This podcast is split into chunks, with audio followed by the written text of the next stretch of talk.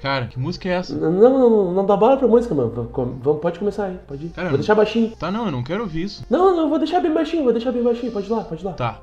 Então, quem é o Blake Griffin pra ti? Cara, o Blake Griffin foi um cara muito injustiçado pelo Clippers e é a minha propaganda anti-torcer pelo Clippers. Olha o que fizeram com o Blake Griffin. O que, que fizeram com o Blake Griffin? Mandaram ele embora. Mandaram ele embora assim, ó. Diz pra ele, meu Deus, você vai ser o nosso cara, a gente vai te amar, a gente vai te cuidar. Aí o cara se investe, ano seguinte, pé na bunda. Na sacanagem? Sacanagem. E pra ti, então, quem é o Blake Griffin? Blake Griffin é um adolescente mal encarado que virou pai de família. Olha, meu Deus do céu. Nos seus trinta anos, dois metros e oito de altura e um dos considerados na época dele, um dos melhores P Fs da N B A. Esse é o Blake Griffin, já nove anos de N B A, seis vezes All-Star e chamou a atenção sempre pelas enterradas. E hoje ele é um daqueles casos legais uh, do jogador que consegue mudar o jogo dele. Uh, conhecido pelas enterradas, hoje é um cara, um jogador que dá pra dizer completo, tem arremesso de três, sabe armar bem o jogo, um excelente passador. Foi rookie do ano no primeiro ano em que ele efetivamente jogou, que foi em dois mil e dez, dois mil e onze.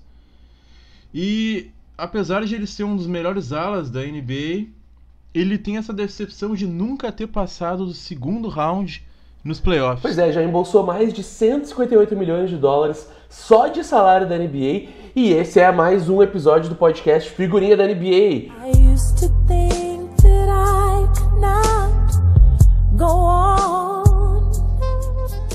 Programa de toda semana, eu, Pedro Laguna, e eu, Otavio Vinhas, a gente ajuda vocês a completar o álbum colando uma figurinha de cada vez, contando histórias, fofocas, explicando o estilo de jogo e tentando no final trazer tudo isso para a N B A de hoje, para que tu saiba o que esperar da liga, o que assistir e principalmente entender os principais assuntos que vão rolar nessa semana pela, pela liga.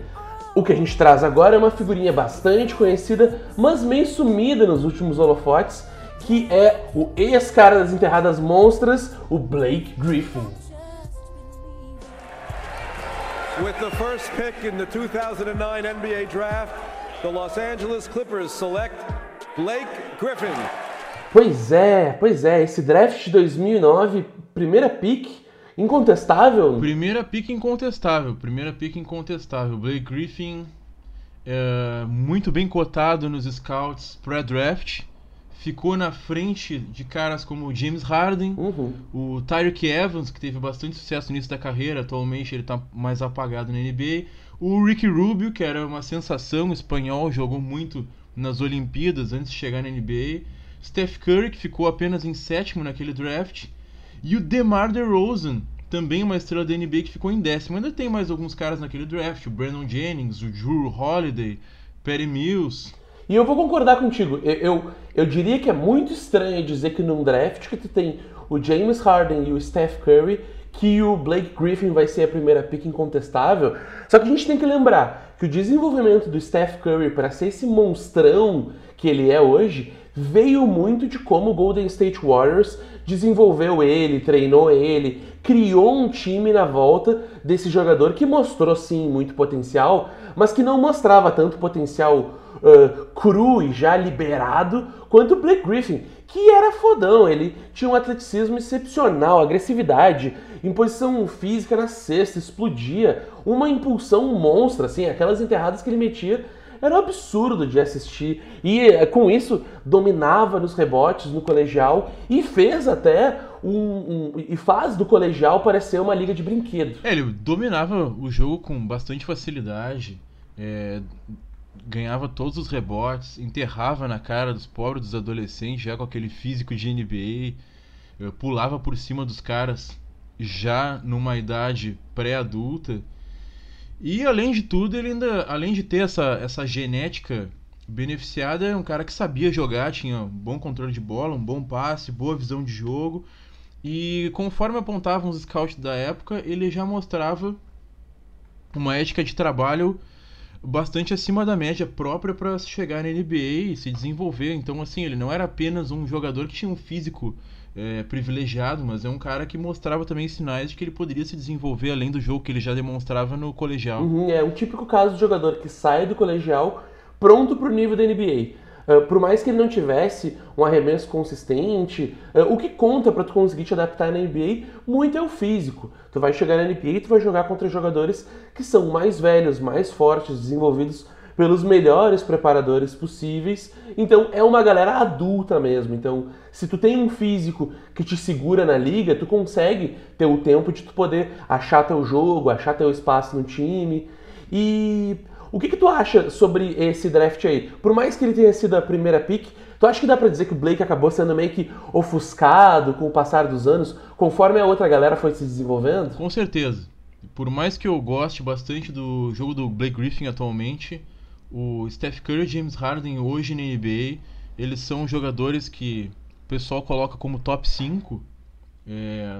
Não sei se eu colocaria, de repente eu, eu tenho um certo desgosto pelo James Harden, mas aí é uma questão bastante pessoal. E... Mas assim, ele ficou ofuscado de fato. É... O James... Tanto que o James Harden e o Steph Curry eles brigam por posições, brigam por, por chegar à final da N B A, por título, enfim. O Blake Griffin não, pelo, né, nunca avançou efetivamente nos playoffs e acabou mais ficando conhecido pelas enterradas, essa nova fase dele que a gente vai explicar daqui a pouco. Então, é, não é tão conhecido assim, então acho que sim, ele acabou ficando bastante ofuscado com o passar dos anos.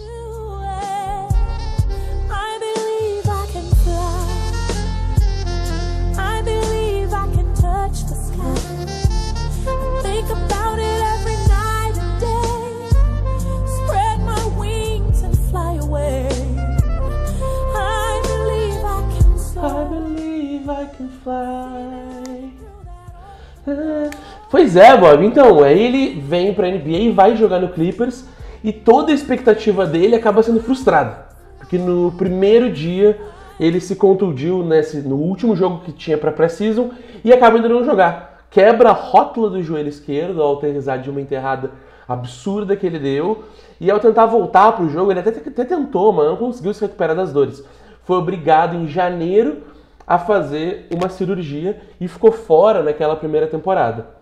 O que aí fica confuso, né? Porque é a primeira temporada? É, qual é a primeira temporada desse cara? A primeira temporada desse cara foi considerada a temporada seguinte, numa regra muito boa, a regra Ben Simmons. Explica pra gente essa regra aí, Bob. É, a regra Ben Simmons é basicamente assim, o jogador ele chega na N B A e não joga a primeira temporada por conta de alguma lesão, alguma coisa que fez com que ele não pudesse é, fisicamente entrar em quadra. E aí a N B A dá essa colher de chá que permite ao jogador, então, é, postergar por uma temporada, ou seja, uh, a temporada de estreia dele deixa de ser aquela na qual ele entrou na N B A para ser a seguinte, que é a que ele efetivamente conseguiu jogar. E aí, então, ele não tem prejuízo de concorrer a, a prêmio como o melhor novato do ano e tudo mais. E o Blake Griffin foi beneficiado nessa regra, se não me engano, foi o primeiro jogador a ser beneficiado nessa regra. Na segunda temporada dele na N B A, a primeira jogando, foi eleito o Rookie do Ano, assim como o Ben Simmons foi há dois anos atrás. A regra, regra Ben Simmons que ficou bem conhecida no meio da N B A. Exatamente, ele, ele já chegou nessa primeira barra segunda, sei lá eu, temporada da N B A, metendo vinte e dois pontos pro jogo. É, é, é, é muito injusto, eu penso um pouco da regra Ben Simmons, porque tu pega um cara que veio do colegial e já tá um ano, talvez machucado, mas se desenvolvendo com o time e aprendendo como que tu joga um basquete da N B A, e aí sim ele vai efetivamente jogar no ano seguinte. Esse cara já tá mais entendendo como que as coisas acontecem. Não é como se ele tivesse quatro meses para se adaptar e já começar a jogar. Não, o cara tem um tempo, ele tem um ano inteiro para poder ter contato com o time, o time vê o que, que ele é bom. O cara pode não treinar, mas não tem, não tem problema, o cara pelo menos se adapta. É, o que conta muito não é apenas uh, a mudança de, de quadra, né, da quadra da N C A A para a quadra da N B A. É, a familiaridade com o ambiente, o ambiente é totalmente diferente, o ritmo de jogo, a viagem... Tu, se, o relacionamento com os jogadores adultos da N B A, com os assistentes técnicos, com o técnico, com a imprensa, isso é, muito, é um mundo totalmente diferente. O jogador chega numa posição muito é, mais facilitada para ganhar um prêmio desses. Total, e, e mais ele ainda, que era forte, rápido, ele acabou virando meio que uma sensação da internet quando ele chegou. Porque toda semana viralizava algum highlight diferente dele, uma grande enterrada, uma ponte aérea insana que ele pegou, uma enterrada na cabeça em cima dos outros. Dava pena de, dos pivôs que tinham que tentar defender ele, porque se vinha o Blake Griffin com tudo, pra enterrar na tua cara. Ah, cara, tu vai mesmo pular pra ir pro toco? Tu pula pro toco, Bob, ou tu deixa o cara enterrar, sai da frente, vamos pro contra-ataque. Eu pulo pro toco, sempre. Toda vez. Eu pulo pro toco também, quer enterrar na minha cara não tem problema. Já levei enterrada na cara e não me importo. É, eu não me importo também. Tanto de enterrada que o Blake Griffin no primeiro ano foi jogar o campeonato de enterrada na semana do All-Star e foi lá que ele se mostrou muito como quase uma nova estrela da liga. Ele era, já sabia se posicionar bem com a mídia, já sabia conversar com todo mundo e super apelou naquele campeonato. Ele botou um carro, chamou um coral pra cantar uma música, e todo mundo cantou junto, a plateia cantou junto, ele pula por cima do carro, e nisso o Baron Davis joga a bola pra ele, enterra na, na, no, no, no meio do carro, e eu fico pensando, tipo, que chinelagem! Isso pra mim é o que eu menos gosto de todo o campeonato de enterrada, e é meio que incorporado pelo, pelo, pelo, pela performance do Blake Griffin. Eu detesto isso aí, pra mim enterrada é massa, pegar a bola e o jeito que o cara enterra e deu, eu não gosto dessas frescura que a galera bota na volta do campeonato de enterrada pra parecer ter mais graça. No fim das contas, até hoje eu não assisto o campeonato de enterrada, acho totalmente sem graça, muito por culpa do Blake Griffin. E aí nisso, essas enterradas dele foram fazendo ele ser mais conhecido entre os fãs mais casuais, e ele ficou ficando muito famoso, o Clippers acabou crescendo muito também por causa do Blake Griffin.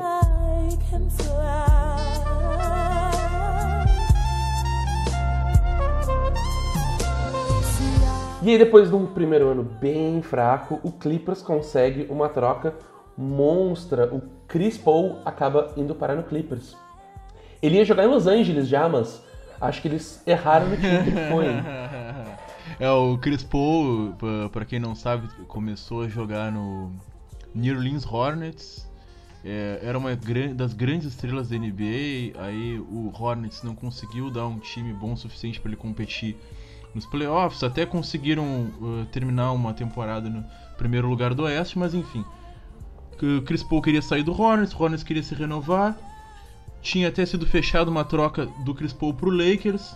A N B A vetou a troca porque naquela, naquele momento o Hornets estava sem dono, então a administração estava por conta dos donos de todos os outros times. Enfim, o Chris Paul foi a parar no Clippers. É... Enquanto isso, o Clippers se livrou do Baron Davis e também trouxe junto com o Chris Paul outros três veteranos muito conhecidos, o Chauncey Billups, o Caron Butler e o Kenyon Martin. Sim, que para aquela época já eram meio que tiozões e, e veteranos. Para hoje é capaz que a galera que acompanha a N B A de hoje em dia nem sabe quem eles são. Eu mesmo não manjo muito desses caras, mas eu sei que eles eram importantes. Quando eu era criança assistia N B A... Esses caras eram, eram os role players importantes dos times, mas eu era muito bobão pra saber qual que era a moral dos caras. E o time engrenou bem. Nos playoffs passou pelo Grizzlies no primeiro round, mas acabou sendo varrido pelos Spurs em seguida, mostrando que, ó, tudo bem, dá pra juntar talento, mas esse time vai ter que crescer, vai ter que melhorar. E o Clippers não desistiu do projeto de acumular veteranos junto com o pessoal que eles tinham já gurizada, que era o DeAndre Jordan, o Blake Griffin e o Eric Bledsoe, e acabou chamando para jogar também o Jamal Crawford, o Matt Barnes e o Grant Hill, que estava com quarenta anos, uh, e também deram uma última chance para o Lamar Odom continuar jogando na N B A, e o time até mostrou essa crescente, a gurizada estava evoluindo, é, os veteranos trazendo a contribuição que se esperava deles, porém o time fracassou de novo nos playoffs, dessa vez não passou nem do primeiro round, perdeu para o próprio Grizzlies, de quem eles já tinham ganho, e aí mandaram embora o técnico, Vini Del Negro. E aí eles trazem o famoso doutor Doc Rivers, e se formou a base do time que ia seguir nos próximos anos. O Chris Paul, que ia ser esse maestro rabugento, o J J. Redick arremessando, e o Blake e o DeAndre Jordan como as torres gêmeas lá dentro do garrafão. Doc Rivers é médico? Eu acho que o Doc Rivers, ele é só doutor, tipo, tu é doutor como advogado, sabe? Tipo, do... ô doutor! É tipo assim, entendeu? Eu acho que ele não é médico mesmo. Eu não sei, isso é uma coisa que a gente vai ter que pesquisar quando a gente for colar a figurinha do Doc Rivers. Mas acho que ele não é doutor, não. Porque se ele fosse doutor, os jogadores não iam se machucar tanto quando jogam no time dele. Então tá, o Clippers acabou virando, ganhou o apelido de Lob City. Por quê? Porque o pick and roll com o DeAndre Jordan do Chris Paul era um pick and roll insano, onde toda vez que o, que o Chris Paul precisasse fazer um passe, tinha alguém lá embaixo para pegar esse passe. Ou o Blake Griffin, quase enterrado as monstras, ou o DeAndre Jordan, que também sempre foi famoso, famoso por enterradas espetaculares, coisa que eu nunca dei muita bola no DeAndre Jordan. Pra mim não, não serve o cara ser monstro de enterrada e errar lance livre. Pô, aí é sacanagem. Não, ele tinha o valor dele. Não é o tipo de jogador que eu sou muito fã. Eu gosto bastante de jogador europeu. Europeu não erra lance livre. Mas ele, defensivamente, ele tinha um impacto muito forte. A dupla das, de, de garrafão com o Blake Griffin. Também o Blake Griffin era um bom passador, então muitas vezes sobrava espaço pro DeAndre Jordan finalizar, finalizava forte perto da cesta. E esse time uh, chegou a ser o primeiro em offense rating da N B A. É, é uma estatística então que mede a efetividade ofensiva. Mas assim, tu não explicou, explica para nós aí o que, que é o Lob, Lob City. Eu demorei muito tempo para entender o que, que era Lob City também. Lob, Lob é, é, uma, é uma levantadinha. É aquela levantadinha que tu dá para alguém fazer um negócio, sabe? É, é deixar quicando, é aquela... Quando, no, no, no tênis, quando tu vai jogar pro outro lado, tu meio que manda de baixo para cima e a bola vai por cima do cara. É no futebol. O cruzamento? Oi?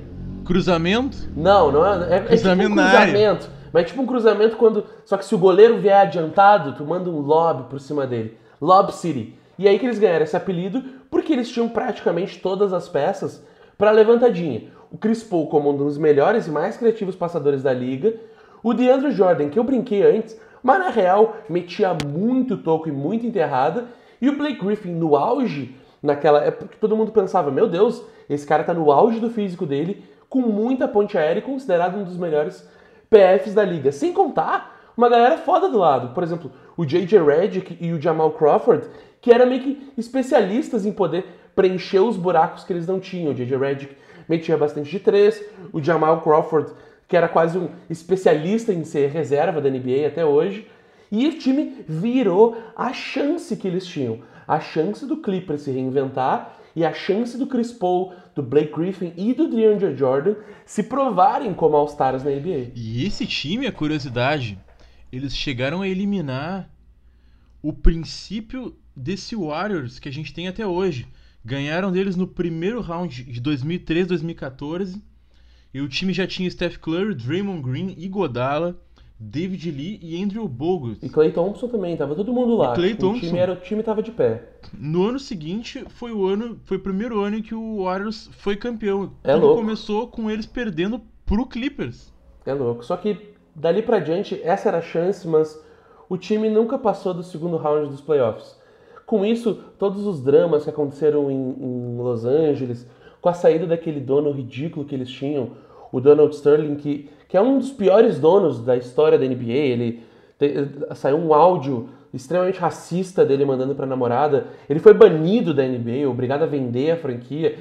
Tem, tem vídeos horríveis que tu vê, por exemplo, o próprio Donald Sterling levando os jogadores dele pra umas festas de, de gente branca, assim, e aí como se mostrando num palquinho os jogadores do Clippers. E, e o Clippers cada vez mais começou a morrer, desaparecer e... É, a parte do, do fato de o Clippers não dar certo, o Clippers tinha um time espetacular, um time que tinha todas as peças que precisava, mas, bom, uh, tinha um bom técnico também, e estava numa cidade que era um mercado grande, Los Angeles, né? Então, mas parte do time, às vezes a cultura interna uh, da franquia, ela realmente não funciona, é tóxica, né? Acontece muitos casos desse tipo, e não é por acaso, o, o dono do... do Clippers, acertadamente pelo, pelo comissionário da N B A, é, o Adam Silver, foi praticamente expulso da liga, obrigado a vender o time e, bom, aí segue o jogo. E é complicado também, eu penso, pro Clippers, porque eles estavam um time no, no Oeste. Por melhor que fosse esse time, ele era um time que estava jogando do lado do, do Spurs, tinha que vencer do Spurs, tinha que vencer o Warriors ainda. É muita gente boa no mesmo lado do continente. E aí meio que Lob City acabou, e todo mundo começou a meio que perguntar por que, que, o, por que, que o Blake Griffin não enterra mais, uh, Chris Paul saiu com, com, com toda uma polêmica. Conta pra gente, Bob, tu é especialista nisso aí. Como é que é, especiali... Como é, que é a história do, do Austin Rivers com o pai dele, doutor? Especialista em polêmica? Especialista em polêmica entre pai e filho. Polêmicas familiares, tá bem. Uh, Austin Rivers, né, como o sobrenome já indica, era filho do Doc Rivers. Uh, não deu muito certo no, em outros times antes, nos, outros, nos times que ele tava antes. O Doc chamou ele pra jogar no Clippers, foi e... Estranhamente ou não, a média de minutos que o Austin Rivers tinha em quadra eh, tinha aumentado bastante do que vinha sendo nas equipes que ele estava antes. E, bom, acabou que ali tinha toda uma treta. O pessoal do time desconfiava, não achava ele bom o suficiente, que não justificava os minutos que ele estava jogando. E o que é engraçado, o próprio Austin Rivers e o Doc Rivers, segundo o Austin, não eram de se falar muito, aquela coisa. Todo mundo pensa, ah, e aí, Austin, como é que foi? Teu pai uh, te ensinou a jogar basquete, mostrou como é que era o caminho, como é que é a relação de vocês, e ele basicamente diz, é, a gente não se fala tanto assim, não. Então, até que ponto é, será que, é. de repente, não era um, uma compensação que o, que o Doc Rivers, de repente, dava pro, pro Austin no time? Sei lá, eu acho que, de certa forma, essa dinâmica, essa tragédia, de, não sei, não, tragédia não sei, mas é, essas pendências familiares acabaram interferindo. É, no, no time do Clippers. É, e a gente não tem confirmado que foi isso que o Chris Paul falou, a gente só tem os boatos em cima do que ele disse quando ele quis sair do Clippers, mas se a gente olhar um pouco como é que era a, a jornada do Austin Rivers no Clippers, eu meio que concordo, porque o Austin Rivers não era tão bom assim para jogar tanto quanto jogava, dividia a posição com o Chris Paul, e o Austin Rivers pegava quase dez minutos pro jogo, toda a partida. Eu diria que até a temporada passada, o Austin Rivers nunca tinha merecido isso aí de verdade. Tanto que quando, quando essa treta acabou, o Austin Rivers acabou sendo mandado pro Wizards por quase nada. Mandou, mandou, mandaram ele embora de graça, praticamente. É, claro, e, mas assim, sem tirar algum mérito dele, ele conseguiu evoluir depois, hoje é um jogador... Total, total. É, não, não era, era época. época. Hoje ele joga no Rockets, ele merece o tempo que ele joga, entra, faz as bolas de três dele. Total. Mas então... Não, eu quero, eu quero um dia ainda colar a figurinha do Austin Rivers aqui no nosso álbum. Mas aí então o Chris Paul acabou saindo do time.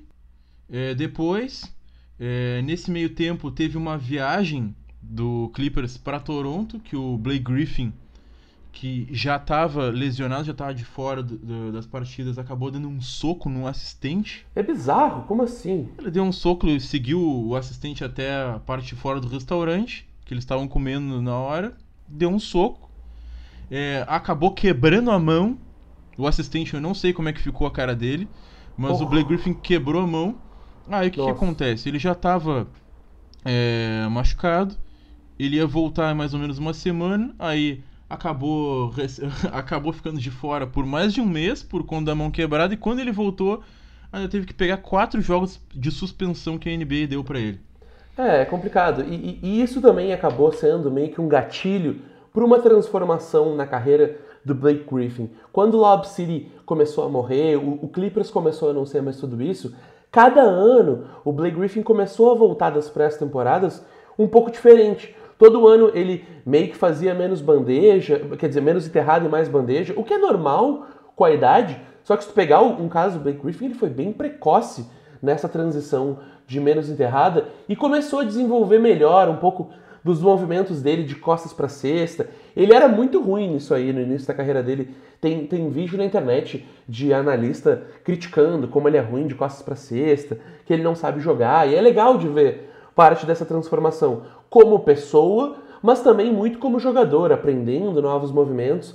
E aí que ele chega a contar num, num artigo da revista Players Tribune, que é muito legal de, de, de ler por completo, Que ele, que ele treinou durante três anos com um coach específico para tentar religar o cérebro dele de toda a memória muscular. E, e porque, porque é muito complicado tu ser um cara que durante vinte, trinta anos da tua carreira tu arremessou de um jeito, tu fez uma coisa de um jeito, e tu tem que fazer isso de outro jeito, porque a memória muscular é muito importante no basquete. A palavra que está na moda hoje, que o Blake Griffin teve todo o mérito por ter conseguido... É, fazer naquele momento, que é autocrítica. Autocrítica. É, total. Total, porque, mas... porque o estilo de jogo do Blake Griffin não, não ia se manter.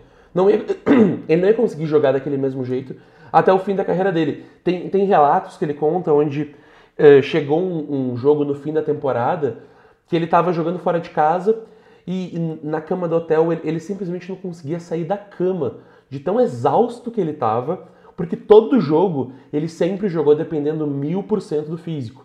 Defender, sair correndo, enterrar, pular. E, e ele queria transicionar para longe disso aí, para um jogo que envelhecesse melhor e que, e, e que se tu parar para pensar, é muito parecido com um caminho que antes dele o próprio LeBron James traçou, que chegou dominando a liga no físico e depois começou a arremessar mais de longe e mudar o jeito que tu arremessa. É, na escala dele, dá para comparar ele também com Rafael Nadal no tênis, Cristiano Ronaldo no futebol, caras que chegaram apavorando com o físico que eles tinham e depois souberam se adaptar e mostraram que, de fato, pô, era um monstro jogando também, tecnicamente, mentalmente. Uhum.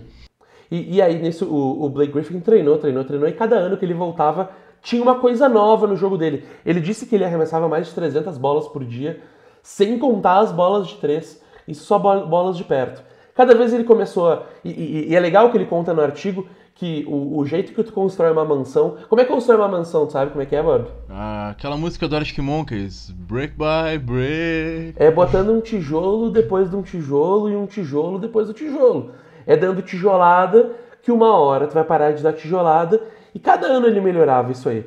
E, e o incrível é que com o tempo, realmente, ele começou a aparecer com arremesso de três e ao, ao ponto de que ele começou a ajudar o time com um arremesso de três, e tem, tem algumas vitórias do Clippers que nunca teriam acontecido sem o Blake Griffin se, se diferenciar desse jeito, porque tem, tem um, uns game winners que ele mete de três e a bola entra, e ele fala, cara, beleza, ninguém esperava que fosse meter, mas eu sabia que ia entrar porque eu treinei pra isso aí. E ao ponto de que ele conseguiu renovar com o Clippers e, e, e prometeram pra ele que ele ia ser, cara, olha só, Blake Griffin chegou, tu vai ser o nosso herói, tu vai ser o nosso cara, vamos renovar e vamos te dar o salário máximo. Só que aí...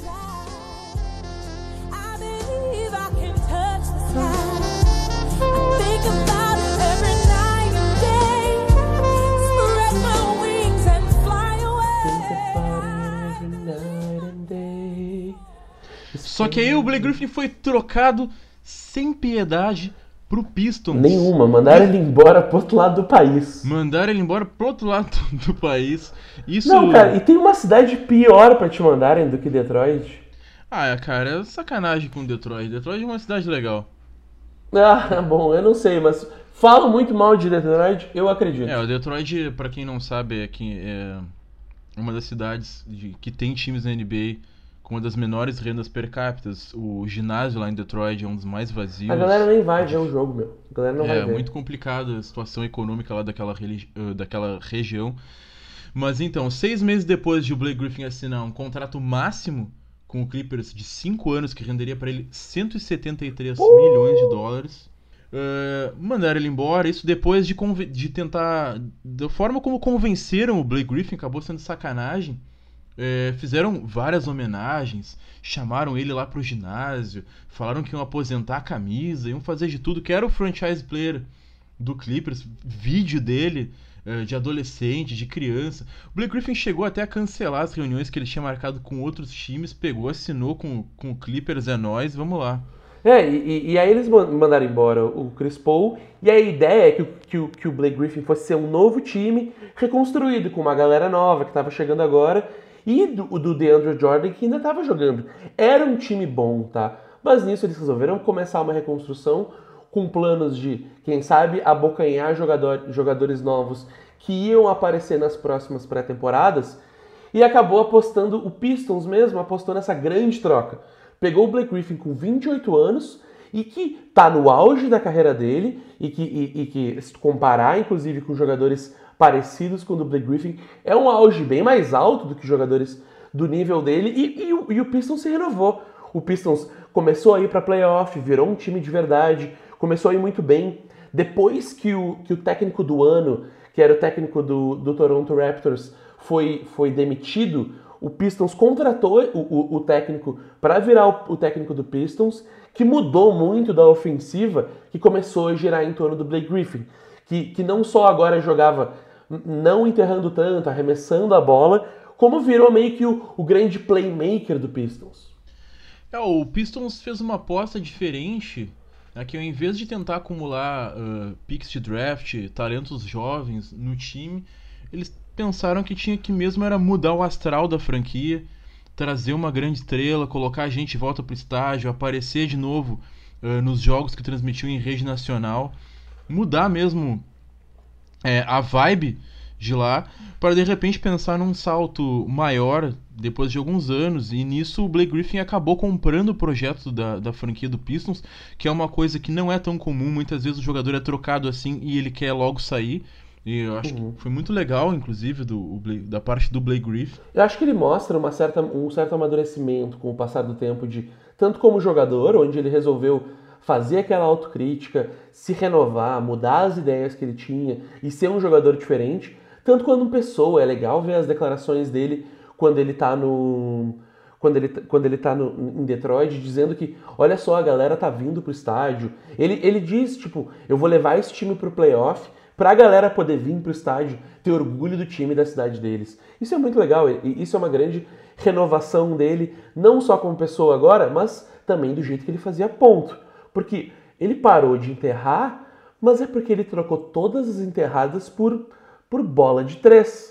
Pra ter uma ideia, em dois mil e quinze, dois mil e dezesseis ele arremessava menos de uma bola de três por jogo, e na temporada passada eram quase sete que ele arremessava. É, é, é um ah, avanço imenso da quantidade de posses de bola que o time aposta na tua bola de três. Sem contar que o Pistons também não tem grandes arremessadores de três, e isso acaba virando mais uma arma ofensiva pro Pistons, de ter um cara que tu pode confiar uma bola de três para arremessar no fim do jogo. É, e ele acaba exercendo uma centralidade muito grande na, na parte do ataque do Pistons. Ele praticamente faz de tudo, ele recebe a bola no post, faz o passe para fora, chuta de três... É, tem a jogada é, de garrafão para fazer a cesta, ataca a cesta com uma bandeja, é muito bom. Inclusive ele deixou de enterrar, mas não deixou de conseguir receber o contato e mesmo assim fazer a bandeja.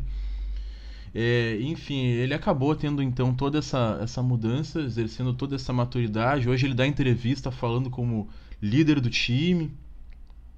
Enfim, eu particularmente acho muito legal é, esse novo papel do Blake Griffin agora na N B A, levantando a franquia do Pistons.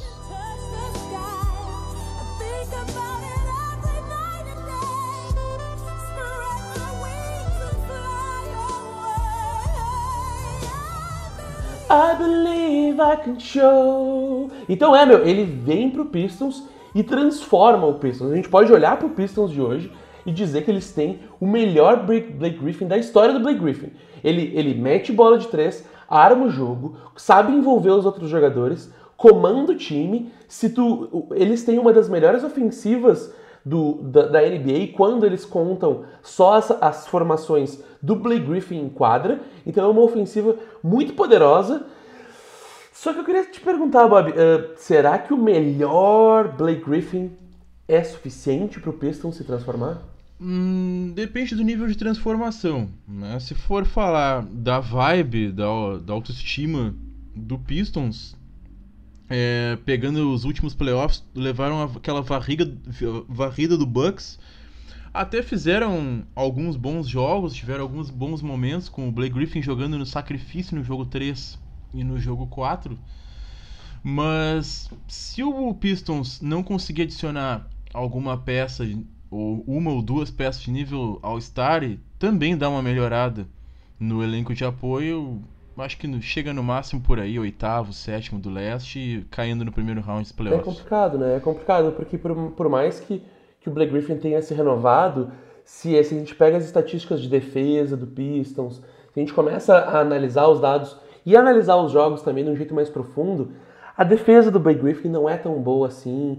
Se, contando as, arma, as formações do time em que o Blake Griffin está em quadra, o time tem uma das piores defesas da N B A, e quando ele sai de quadra, o time melhora muito na defesa. Então dá pra ver que ele também é um dos gargalos dessa defesa aí.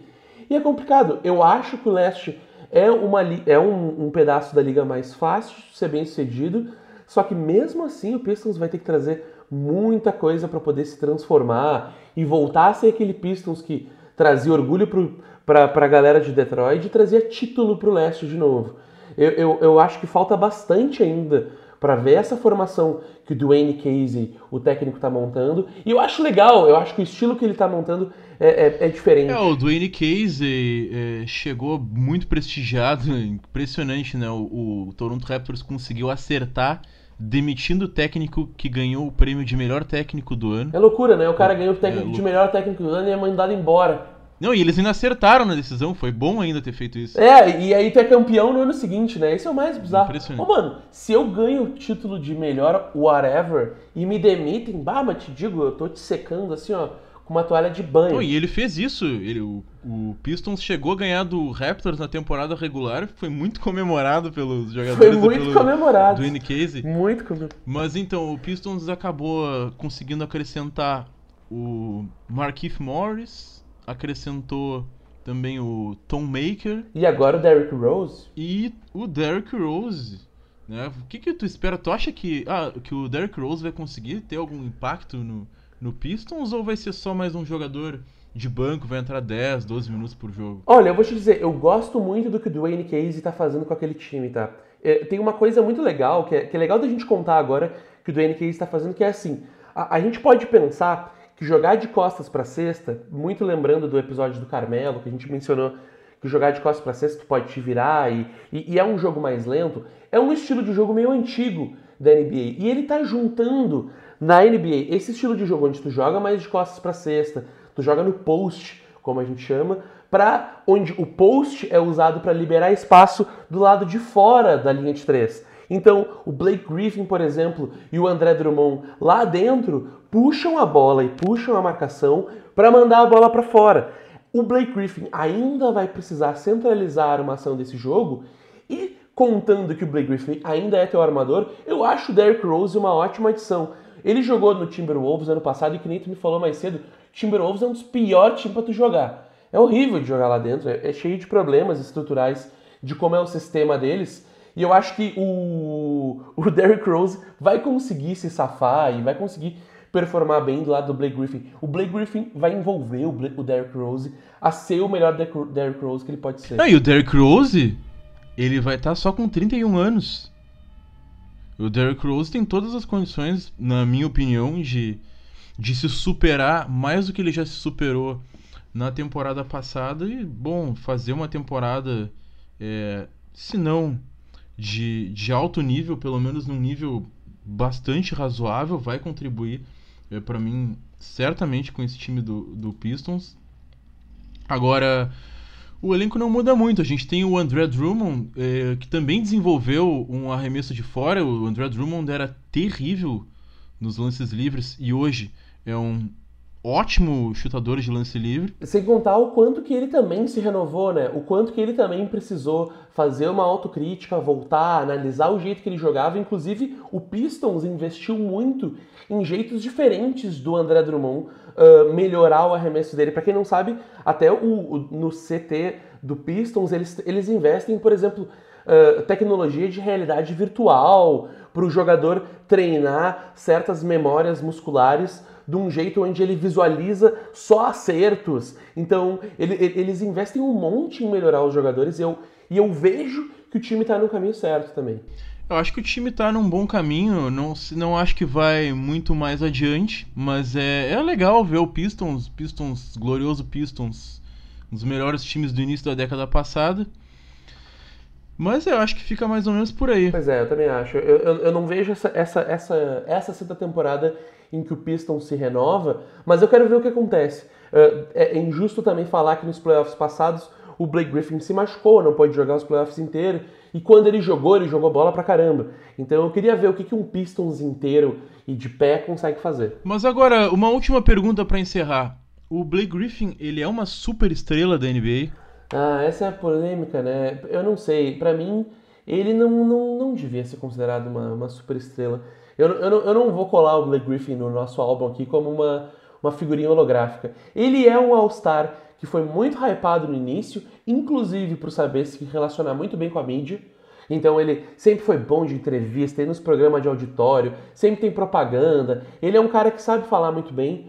mas não tem todo esse basquete para segurar, não. Ele é bom e se renovou, mas não dá para comparar com os outros superstars que a gente tem. Se tu pegar o próprio, a próprio impacto que ele trouxe para o Pistons, o Pistons, por mais que tenha uh, melhorado, ficou em oitavo do leste, né? Então, não, pra mim, ele não é tão grande coisa assim. Mas eu gosto, cara. Eu gosto, cara. Ele é superstar no meu coração, all-star nas quadras. A minha opinião é que eu acho que se o Blake Griffin, ao longo da carreira dele, estivesse no lugar certo, na hora certa, talvez essa narrativa pudesse ter sido um pouco diferente, pra bem ou pra mal, mas possivelmente hoje ele poderia ser, sim, considerado uma superestrela. É verdade, é verdade, é verdade.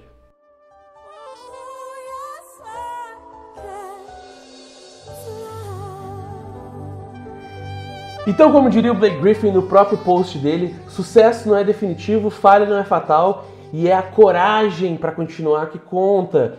Tijolada, depois de tijolada, Blake Griffin mostra pra gente que se tu te enfrentar, se tu olhar pra ti, olhar pra dentro de ti, achar o que tem de melhor, tu pode crescer e um dia tu pode voar. É só acreditar que tu pode voar, Bob. Vamos é, voar. Pode ser, pode ser. Então eu queria agradecer todo mundo que ouviu esse episódio aí. Desculpa pela música chata o tempo inteiro. Vocês não sabem a baita mão que eu passei pra convencer o Bob a botar I Believe I Can Fly aí no fundo. Mas é por isso. I Believe I Can Fly é a trilha sonora do Blake Griffin. Sempre gostou da música. Fez a galera cantar no Campeonato de Enterrada. E eu queria agradecer todo mundo que aguentou a track junto comigo, junto com o Bob. E que também chegou até aqui no episódio. Muito obrigado. Agradeço aí a audiência do pessoal. É, o feedback aí que a gente tá recebendo muito legal, quem quiser mandar mais, quem quiser comentar sobre o episódio, dar alguma dica, uma sugestão, sempre muito bem-vindo. E é isso aí. É, quem quiser saber mais do podcast em w w w ponto figurinha da n b a ponto com e lá tem todos os lugares que pode ouvir. Semana que vem o episódio é voltando pra casa, hein? Vamos, vamos pra perto de casa agora. Diretamente de Pirituba City, em São Paulo. Tirando a maior onda como campeão da N B A. Eu quero que esse auditório agora faça muito barulho pro Leandrinho!